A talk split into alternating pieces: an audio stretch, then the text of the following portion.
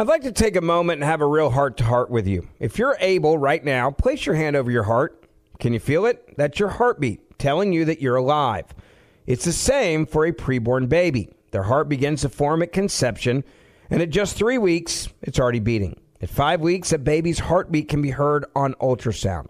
And that's why we've partnered with Preborn, because we need to help these precious babies. Every day, Preborn's networks of clinics rescue 200 babies from abortion. When a mother with an unplanned pregnancy meets her baby on ultrasound and hears their heartbeat, it's a divine encounter. That doubles a baby's chances at life. And by six weeks, the eyes are forming. By 10 weeks, a baby is able to suck his or her own thumb.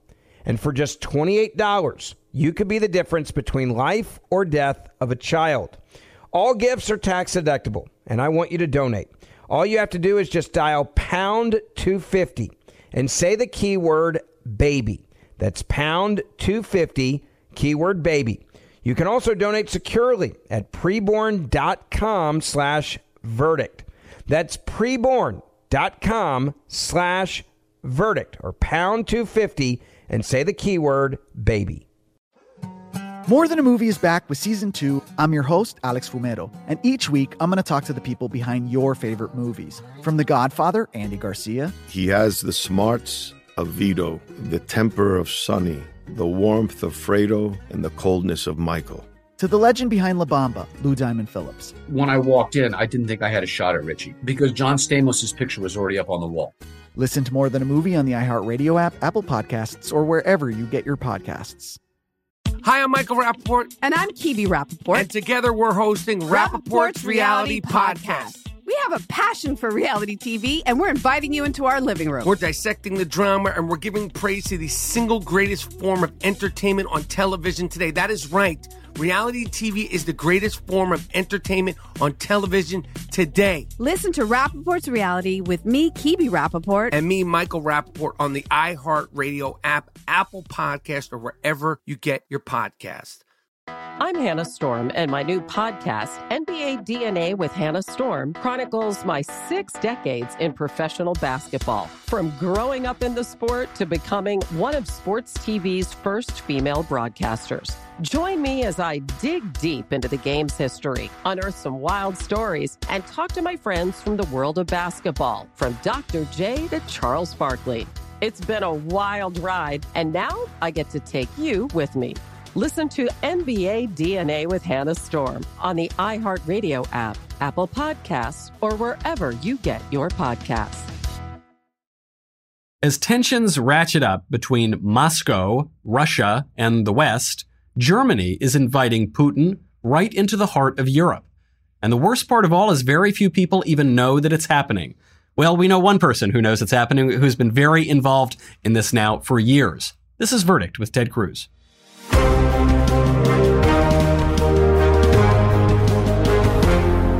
Welcome back to Verdict. I'm Michael Knowles, joined as ever by Senator Ted Cruz. Senator, this is a subject which I will just put it out on the table. I know absolutely nothing about. I have heard little rumblings here and there, but there is something called Nord Stream 2. I know this involves oil going to Europe. I know this involves Germany. I know this involves Russia. That's all I know, but it's apparently a very big deal and nobody's talking about it. All right. Well, I hope somebody knows something, or else this is going to be a very short podcast. but uh, so Nord Stream two is is a natural gas pipeline that is being constructed from Russia to Germany, and Russia has massive oil and gas resources. Um, and in fact, I remember uh, uh, John McCain uh, used to refer to Russia. He, he used to say Russia is a gas station with a country attached. Hmm. Um, Russia fuels its aggression through the export of oil and gas. And, and Nord Stream 2, right now, uh, Europe relies on, on Russia for energy resources, but, but much of that right now comes uh, through Ukraine. Now, now, this is harkening back to impeachment. You recall right. we talked a lot about Ukraine and how Ukraine was part of the Soviet Union broke off. And Russia and Germany reached an agreement to build a new pipeline, a pipeline that cuts Ukraine completely out, hmm. and and that carries the natural gas straight to Germany. And and the problem is building this pipeline would do several things. Number one, it would enrich Russia. It would put billions of additional dollars in Putin's coffers, which he then uses to build their military, to be aggressive, to to pressure to invade his neighbors, to wreak havoc. Number two, though, it, it, it actually hurts Europe because it makes Europe more dependent on Russia. It gives Putin more control over Europe. Um, and so I began uh, over a year ago, last year in 2019, really leaning in aggressively, trying to stop Nord Stream 2 from being constructed. So you saw this happening early on, but I guess you saw it happening at a time where the, the relationship that we have to Putin, the relationship we have to China, is all kind of in flux. And so I'm, I'm wondering now, w- without having had my head in it, how should the United States even look at Vladimir Putin, even look at Russia? Are we still in the Cold War? Is it different from the Cold War? Is it still a threat to Europe? Uh, where's, where's that relationship? Putin is a bad guy. He is a KGB thug. He is not our friend, and we should be trying to minimize his power. We should be trying to minimize his ability to do damage to America and damage to, to, to Europe. And and you may recall when when President Trump went and spoke to NATO, he leaned in hard and he took on Angela Merkel, uh, the head of Germany, for why are you doing this Nord Stream two thing? This is terrible. You're hurting Europe and helping helping Putin so I was in the Senate. I'm on the Senate Foreign Relations Committee, and I said, all right, let's do something about it. And so I teamed up with a Democrat, with Jeanne Shaheen, who's a Democrat from New Hampshire. And we introduced legislation that was, was tough sanctions focused on any company that was helping build the Nord Stream 2 pipeline and and and it was designed to be surgical. There were only five companies in the world that had the technology to be able to build the deep sea pipeline needed, and so we were targeting those five to try to cut them off. Well, when I introduced the legislation, it was very interesting. Russia has been aggressive in in their counter propaganda. They were they were putting out this legislation has no chance of passage. It will never pass. It can't go anywhere. Um, I remember Rick Perry was energy secretary talking to Rick at the time, who was who was in Europe and was saying, "Look, you need to understand, Cruz's legislation is going to pass. This is going to pass. These sanctions are going to happen." And the Russian disinformation mm. was fighting with Rick Perry. Mm. Well, Senate Foreign Relations, we take up my bill, and it passes the committee by a vote of twenty to two. Mm. So overwhelming bipartisan passage. Um, I then sought to take it up and pass it on the floor of the Senate and to use a mechanism called unanimous consent, which is the way a lot of things get passed. But unanimous consent, as the name suggests, it's got to be unanimous, which means any senator can object. In this instance, Rand Paul voted against it in committee and he'd objected to taking it up on the floor and one senator can kill unanimous consent, or UC is what everyone calls it. Could, could I just ask, uh, not not asking for you to tell any tales out of school here, but what was the objection to? I mean, this seems like a sort of common, common sense piece of legislation. Listen, I, will let Rand speak for himself. He he he is very skeptical of sanctions generally. He hmm. doesn't. He he often opposes efforts to use sanctions against foreign countries, including yeah. sometimes our enemies. I actually think sanctions are a very effective tool, and they're a tool far, far short uh, of warfare. Look, Rand and I agree at times in that we're both, as does the president, uh, that we should be very hesitant to use military power and only use it when critically necessary to defend the nation. But I think sanctions are an effective tool of power short of military hmm. force. So when Rand objected, I had to find another way to pass this. And in 2019, the National Defense Authorization Act, which is the big bill that passes every year authorizing our military defense, that was moving forward. And I've been an active part of passing the NDAA year after year after year. Um, and so we decided, all right, let's try to attach this bill to the NDAA. Now, to do that, we had to get a lot of sign off. To do that, I had to get number one, the chairman, a Republican, and the ranking member, a Democrat, of the Senate Armed Services Committee to sign off because the Armed Services Committee passes the NDAA. So we did that. I had to get the chairman and the ranking member uh, of the Senate Foreign Relations Committee to sign off because since that's the committee that had jurisdiction over my bill, Foreign Relations could could have vetoed it and said no, we're not going to allow it to go onto the NDAA. Yep. So was able to do that. Got both the chairman and ranking. And then I had to do the same thing on Senate banking. The, the Senate hmm. Banking Committee, because sanctions often go through banking, banking could have vetoed it also. And so I had to get the chairman and ranking member of Senate banking to sign off on. And then I also had to get Mitch McConnell and Chuck Schumer to sign off on, the, the, the majority and minority leader. So we managed to do all of that. It got attached to, to the NDAA and it passed through the Senate. Then I had to do the exact same thing in the House. So get the chairman and the ranking on armed services, on foreign relations, on banking and, and majority leadership. So we're talking phone call after phone call after phone call as I'm talking to multiple members. Jeanne Shaheen is helping with the Democrats. She's talking to multiple members. Um, in the House, we almost had it uh, derailed from a completely unrelated education provision. I don't remember what it was, but it was threatening to derail it the House. So I had to be on the phone to Kevin McCarthy trying to like navigate through that and stop the objectives. December 2019, we get it passed. Okay. So once we get it passed, then the question is, well, is the pipeline going to stop? Because they were building the pipeline and the pipeline was 90 to 95% complete. Wow. Right, because we're. I mean, I think it's it's easy as we as we think about this legislation going through the Senate and then the House. We we as Americans like to think that whatever we say goes, but that's only getting the American response uh, set. But obviously, Germany can do whatever it likes. So the question is, are these sanctions going to work? Yeah, and, and, and let me pause for a second and, and point out what was truly miraculous. December 2019. You, can you think of anything else that was going on then? you know, I seem to recall it was a busy political time. The House was literally impeaching the president and impeaching the president over Ukraine.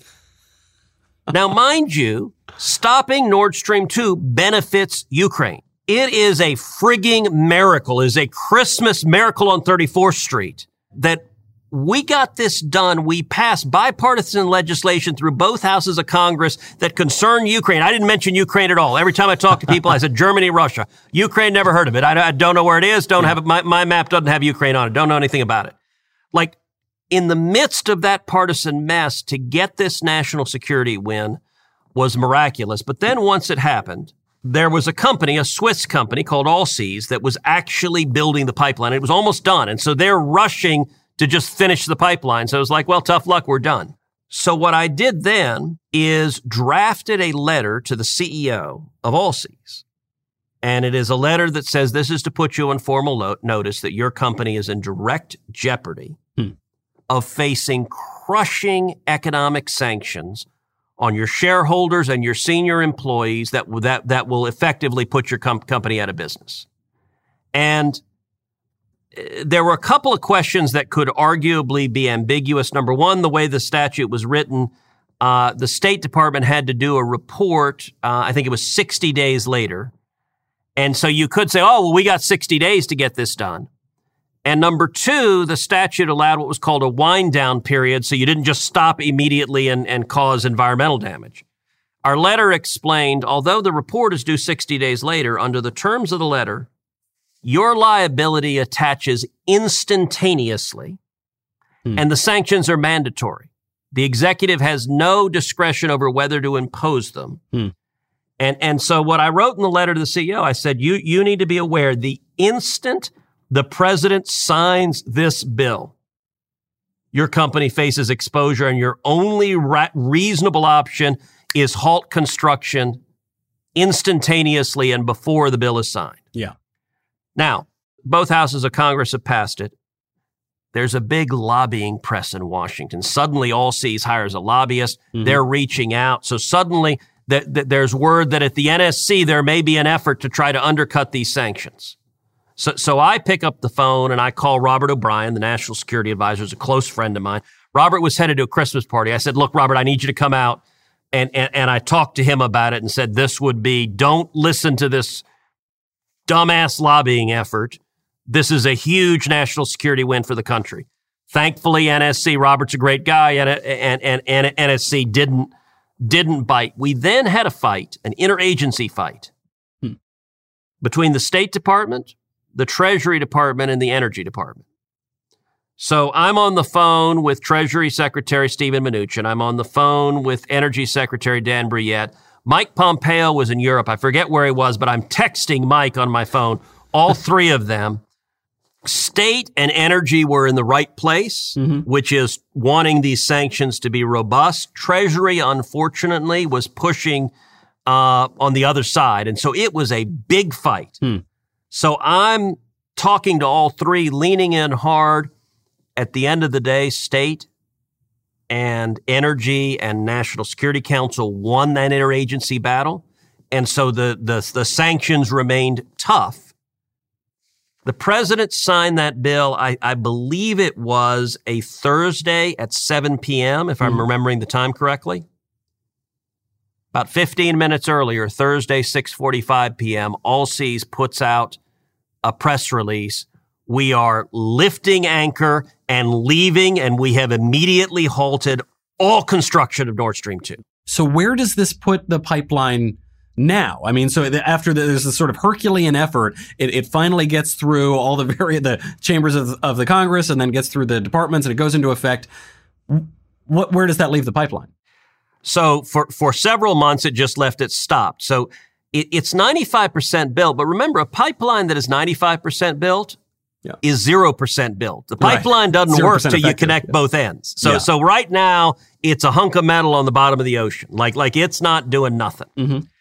So Russia was then scrambling. All right, how do we build it? And they didn't have the technology to do it. They're trying to do it using a Russian ship called the Akademik Chersky. Now, to do that, they had to get a new environmental permit from Denmark. So I was on the phone to the Danish ambassador, pressing on the Danish ambassador saying, don't grant the permit. Unfortunately, Merkel and Germany are on the phone with Denmark, leaning on them hard, please grant the permit. Um, they ended up granting it. By the way, there's serious environmental risks to how Russia wants to do it. Among other things, one of the ways they're looking at doing it is dragging an anchor on the sea floor. Yeah. And there, there, there are actually unexploded chemical munitions on the sea floor from World War II that if you hit them, you could have an environmental complete mess. Wow. And, and it's not like the Russians are very good at this. They don't know how to do this, which is why they had to hire a Swiss company to build it initially. Well, uh, Senator, you mentioned the, the world wars here, and maybe this is a stupid question, but just knowing the little little I do of history, the Germans and the Russians have not always had a wonderful relationship, and and I'm just wondering why is Germany so hell bent on getting this pipeline and this relationship with Russia? Is it just money? It, you, you, know, Michael, I don't have a great answer. I think it is not in the German people's best interest. Merkel is leaning in really hard. The European Union actually voted, I think it was about a year ago, to condemn Nord Stream 2 as harmful to Europe. And the vote was something like 400 to 100. I mean, it was an overwhelmingly lopsided vote condemning Nord Stream 2. And so the Russians have been scrambling to move forward. Um, I have been since then. And by the way, all of the naysayers who were trying to stop our legislation, what they kept saying was it'll never work. It won't actually stop the pipeline. There's no chance of it succeeding. And of course, it worked like a charm. It stopped it in its tracks. Yeah. Now, the Russians are trying to retrofit uh, the, their ship to be able to finish it. And, and so what I've done, I've been working very closely with state and energy still and treasury but I introduced a second set of sanctions that is even, it, it's a tougher set of secondary sanctions that basically says anyone else who's affiliated with it, you're getting sanctioned too. Like if you, if you touch this project, you're screwed. Yeah. Again, I did it with Jeanne Shaheen. It was bipartisan, Republican and Democrat. And, and we passed, passed it through the Senate attached to the next NDAA. And so, and so we got that through. It's pending. It hasn't been signed into mm. law, but we got it through the Senate again. And I'll tell you, I, I, recently joined with a couple of other senators and sent a letter to the German port where Russia is retrofitting uh, the Akademik Chersky and trying to, to, to, to lead its efforts to finish this pipeline. The German port's name, I'm, I'm sorry, it's a German name, a long German name that I can't remember, but it, right. it, uh, It, it had a whole lot of consonants in Uh, it. they usually do. So I sent them a letter pointing out, look, under the terms of these sanctions, you are facing serious uh, sanctions under what Congress has passed. I got to say, Germany is is the German government is flipping out, is losing their minds. They're very upset. Russia's very upset.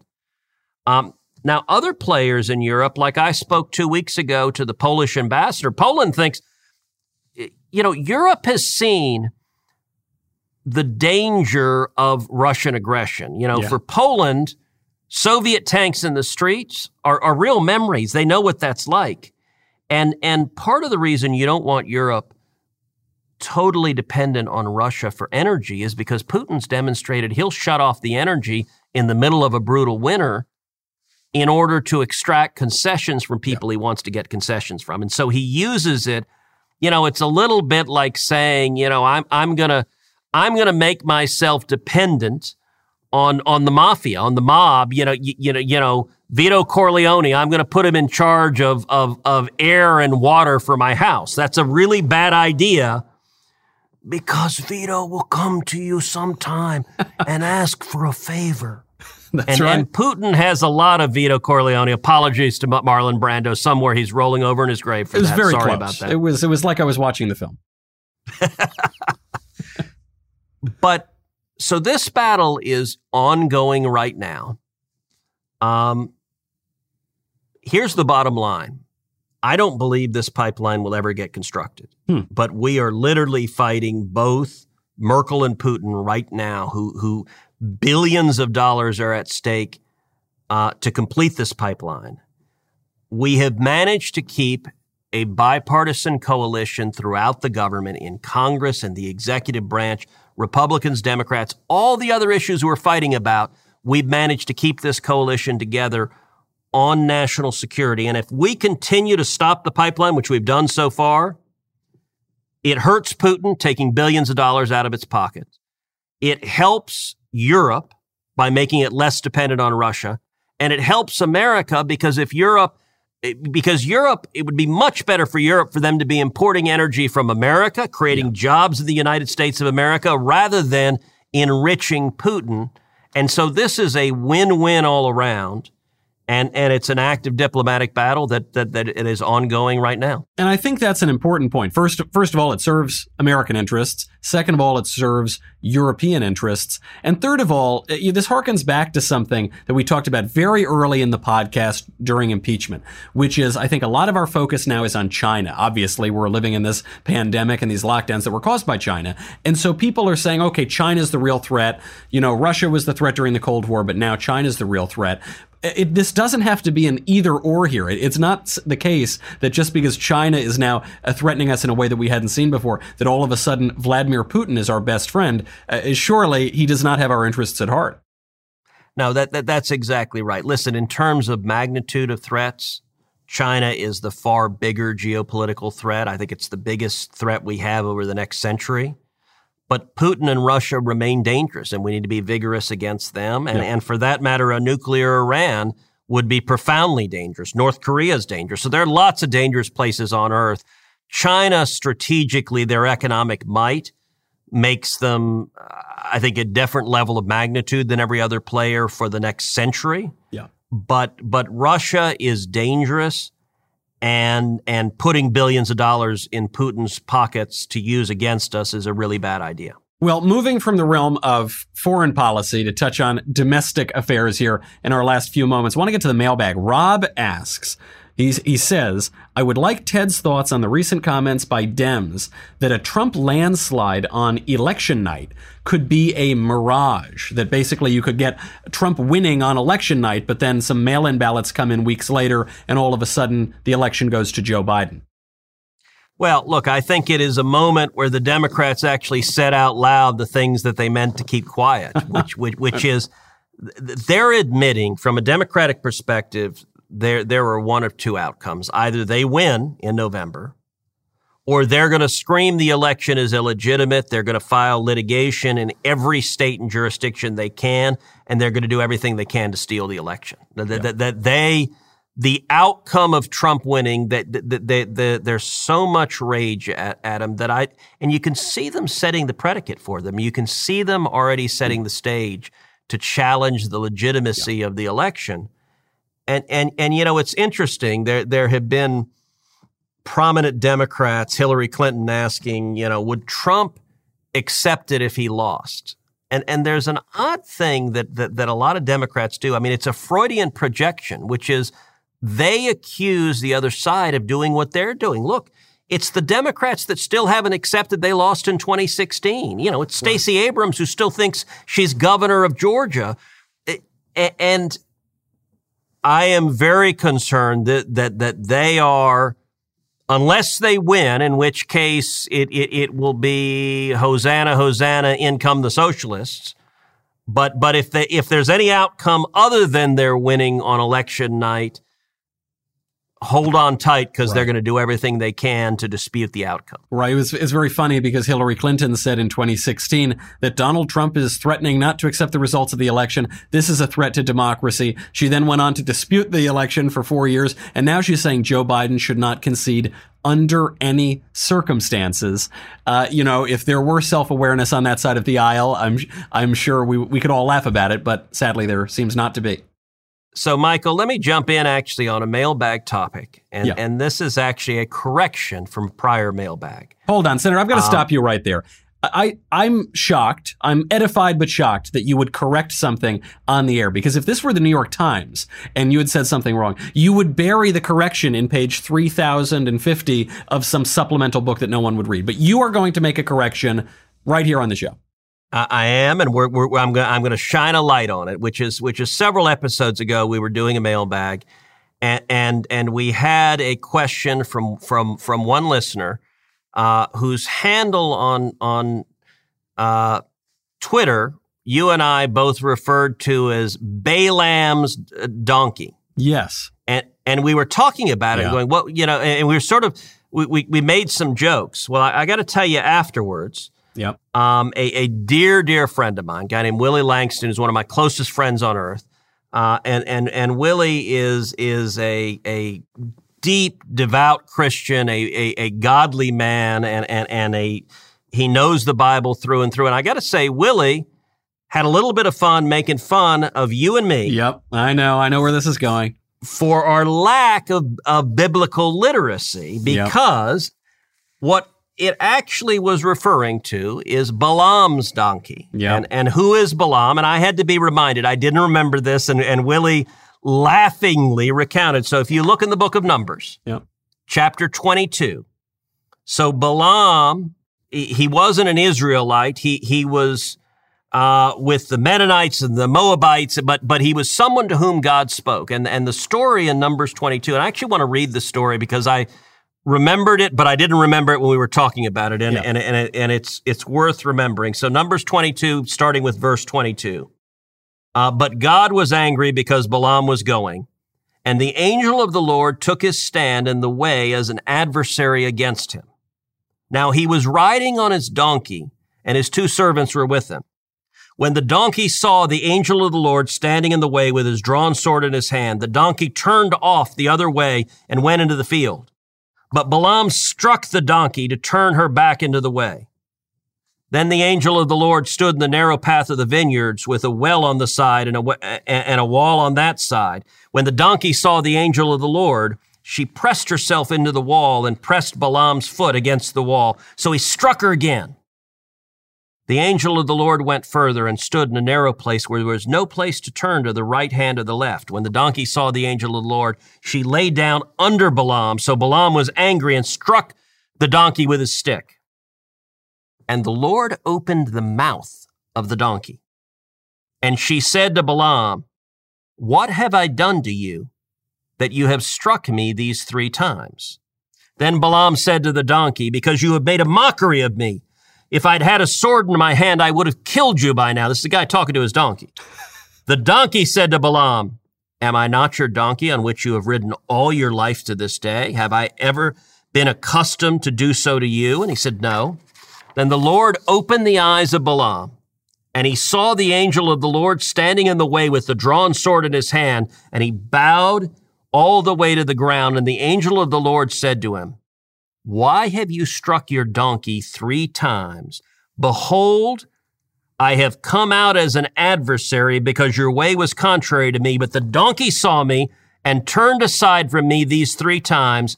If she had not turned aside from me, I would surely have killed you just now and let her, the donkey, live.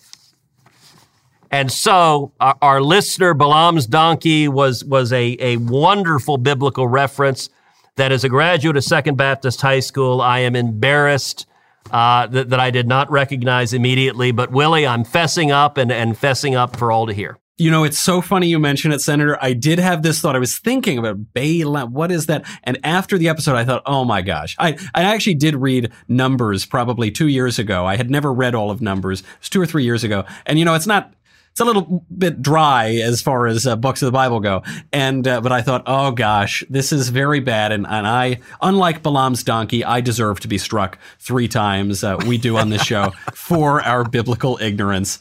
Uh, uh, we've really covered a lot of ground. We've not only gone to uh, modern day Russia, we've gone to the ancient Mid East. We, we've covered everything in between, all the way from heaven to earth we'll have to stop it there and we will we will see one another next time and i'm going to catch up on my bible in the meantime. I'm michael knowles. This is verdict with ted cruz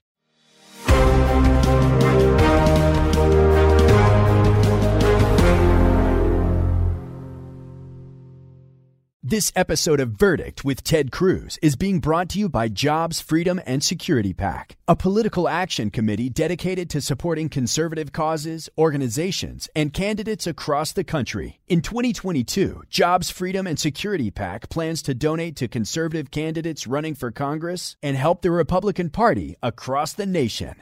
Hollywood is under siege from an external force. The same Hollywood that sold the American dream is now making nightmares a reality. Many major films make choices to appease the Chinese Communist Party to be distributed in China. Join Tiffany Meyer, an investigative reporter in Hollywood Takeover, brought to you by the Epoch Times, where she reveals how the CCP exerts control over some major studios. Don't miss the most important documentary about Hollywood yet. For a limited time, watch the first 10 minutes for free at hollywoodtakeover.com slash Ben. hollywoodtakeover.com slash Ben. More Than a Movie is back with season two. I'm your host, Alex Fumero, and each week I'm going to talk to the people behind your favorite movies. From The Godfather, Andy Garcia. He has the smarts of Vito, the temper of Sonny, the warmth of Fredo, and the coldness of Michael. To the legend behind La Bamba, Lou Diamond Phillips. When I walked in, I didn't think I had a shot at Richie because John Stamos' picture was already up on the wall. Listen to More Than a Movie on the iHeartRadio app, Apple Podcasts, or wherever you get your podcasts. Hi, I'm Michael Rapaport. And I'm Kibi Rapaport. And together we're hosting Rapaport's, Rapaport's Reality, Reality Podcast. Podcast. We have a passion for reality TV, and we're inviting you into our living room. We're dissecting the drama, and we're giving praise to the single greatest form of entertainment on television today. That is right. Reality TV is the greatest form of entertainment on television today. Listen to Rapaport's reality with me, Kibi Rapaport. And me, Michael Rapaport, on the iHeartRadio app, Apple Podcast, or wherever you get your podcast. I'm Hannah Storm, and my new podcast, NBA DNA with Hannah Storm, chronicles my six decades in professional basketball. From growing up in the sport to becoming one of sports TV's first female broadcasters. Join me as I dig deep into the game's history, unearth some wild stories, and talk to my friends from the world of basketball, from Dr. J to Charles Barkley. It's been a wild ride, and now I get to take you with me. Listen to NBA DNA with Hannah Storm on the iHeartRadio app, Apple Podcasts, or wherever you get your podcasts.